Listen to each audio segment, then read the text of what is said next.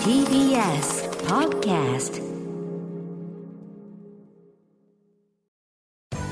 滋慶学園 COM グループプレゼンツあなたの夢は何ですか？この番組は滋慶学園 COM グループの提供でお送りします。自分の好きなことを仕事にしたい。でも資格は持っていないし高校では勉強づけ。私の夢を叶えられる専門学校があればいいな。あなたの夢は何ですか？滋慶学園 COM グループはあなたの夢を実現します。今すぐホームページを。滋慶学園 COM グループプレゼンツ。あなたの？あなたの。あなたの夢は何ですか？こんばんは。浜谷健司です。この番組は毎回人生で大きな夢を追いかけている夢追い人を紹介しています。あなたの夢は何ですか？今日の夢追い人はこの方ですこんばんは。フリーランスで鍵割り編みアーティスト、そしてグラフィックデザイナーとして活動している高梨優です。よろしくお願いします。よろしくお願いします高梨さんはい。かぎ針編みアーティストはい。これかぎ針編みというのははい。どのようなものなんですか？はい。えっ、と私の場合ですね、こういった結構小さいんですけど、はいはい今ちょっと手元にな、はい。それな。そうですね。こういう先っぽがちょっと鍵のようになっている棒なんですけど、はいはいなんか金属製の、はい。なんなそれは串串ぐらいの サイズですかね。そうですね。の串ぐらいのサイズで。そう先っですね。ぽがちょっと猫の手みたいにはい、ちょっとこう、はい、引っ掛けられるようにはい、なっていて、これで、えっ、と、この細い糸なんですけうど。はい、これを毛糸みたいなやつじゃい。ないんですね。そうですね、私はレース糸を使ってはい。編んでいるので、はあ。結構作品も小さいものになっています。なるほど。で、はい。今ちょっと作品が目の前にあるのがそれはそうですか、はい、そうですね。もともとあの白い糸でうん。それを編んでから、えっ、と着色して、うん、でこうアクセサリーとか。これピアスそうですね。でこれでちょっと瓶に入ってるようなこの、かはい、インテリアとして。インテリアのね。はい。プロとして、えー活動してもう何年になるんですか、えっ、とですね、一応準備期間が1年間自分の中で決めていて、そこから実際販売とはい。かしていくのが今年で3年目になりあます。三年目で、えはい。今おいくつなんでしたっけ？今35になります。ほうなるほど、はい三年目このかぎ針編みの他にもグラフィックデザイナーとかはいを。されてると、そうですね。ねはいこれグラフィックデザインの方は何年ぐらいやられてるんですか？はえっ、と学校卒業してすぐにグラフィックデザイナーでお仕事をさせていただいているので、多分17、8年ぐらいそっですかね。ちの方が長いんですねそうですね。さあそんな高梨さんがグラフィックデザイナーを目指すために、えー学校に入ったんですよね。そうですね。はい、こちらの学んだ学校とコースをお願いします。はい、えっ、と東京コミュニケーションアート専門学校のグラフィックデザインコース。グラフィックデザインコース。この学校を選んだ最大の理由は何でしょそうですね。当時デザインの専門学校っていうと、三年生っていうのが結構珍しかったのでう、なるほど。はい、マイペースな私からしたら、こうじっくり学べるんじゃないかなっていうのが一つとあとは、うん、と学校が結構力を入れている産学連携プロジェクトというのがおありましてあの企業の方から直接こういったデザインをしてほしいっていう依頼を学生にしていただいて、うん。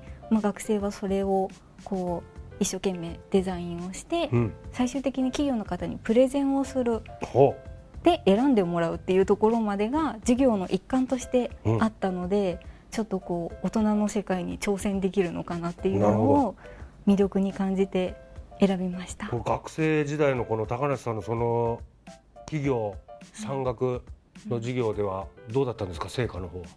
そうですね。あの授業の中で結構こう入賞とかいうんろいろ優秀賞とかおいただいたので、いただいてたはい、結構楽しんでたなっていうのはありますね。これはでも学生の時にそういうふうに認められたらこのね自分が世に出る時のちょっと自信になりますよね。そうですね。なるほど。はいまあ他にはどんな授業あるんですかこれ？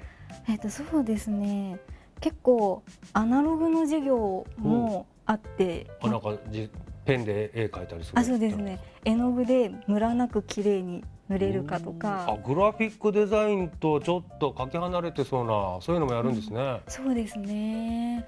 うん。あとはまあもちろんあの、うん。パソコンでうん。こう専用のソフトでデザインをはい。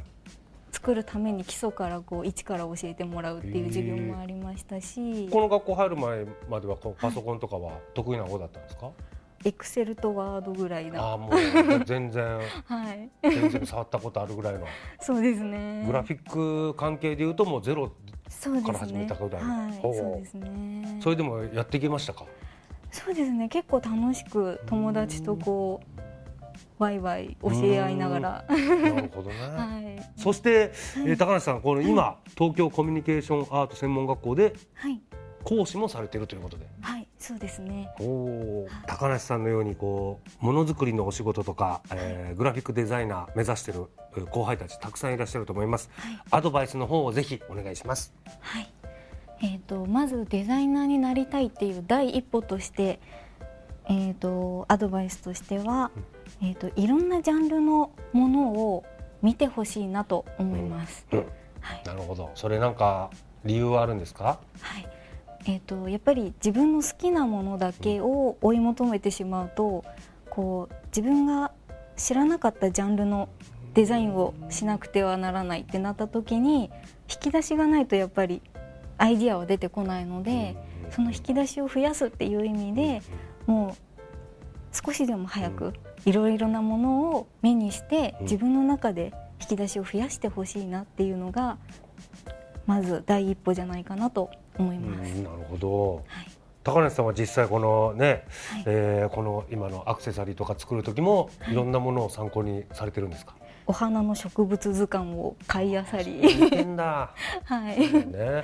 そうですね。いろいろ今まで知らなかったお花とか、うん。あと季節感とかそういったものもちょっと調べながら作ってなますね。るほ。どね。はい、もう可愛らしいねアクセサリーでぜひちょっとアマゾンのね食虫植物みたいなね そういうアクセサリー あのハエ取るやつとかね、ああいう植物もちょっと作ってみたらねもしかしたら面白いかもしれないですけどねまあそうそうやっていろんなジャンルのやつをね、はい好みではい一方向だけじゃなくて、はいい、ろんな方向のやつを見た方がいいというはいそういうアドバイスですね。はいはい。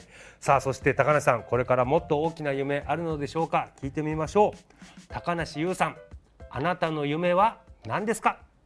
私のこれからの夢は作ったもので喜んでもらえるものを作り続ける人でありたいということです。うん、これなんか作ったものでっていうことはもうグラフィックでも、はいねこのアクセサリーでもはい、いろんなもので喜んでもらえたらいいなということですかね。はい、そうですね。うん何か喜びを与えられるものを作り続けたいなと。はい、はい、じゃあそのいろんな人に喜んでもらえるものづくり、ぜひ実現させてください。はい、頑張ります。はい、この番組は YouTube でもご覧いただけます。あなたの夢は何ですか？TBS で検索してみてください。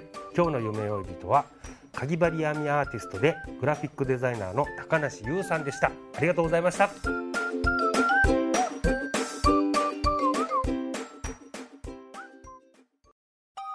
動物園や水族館で働きたいゲームクリエイターになりたい何歳になって人々を感動させたい滋慶学園 COMグループでは希望する業界で活躍したいというあなたの気持ちを大きく育てます。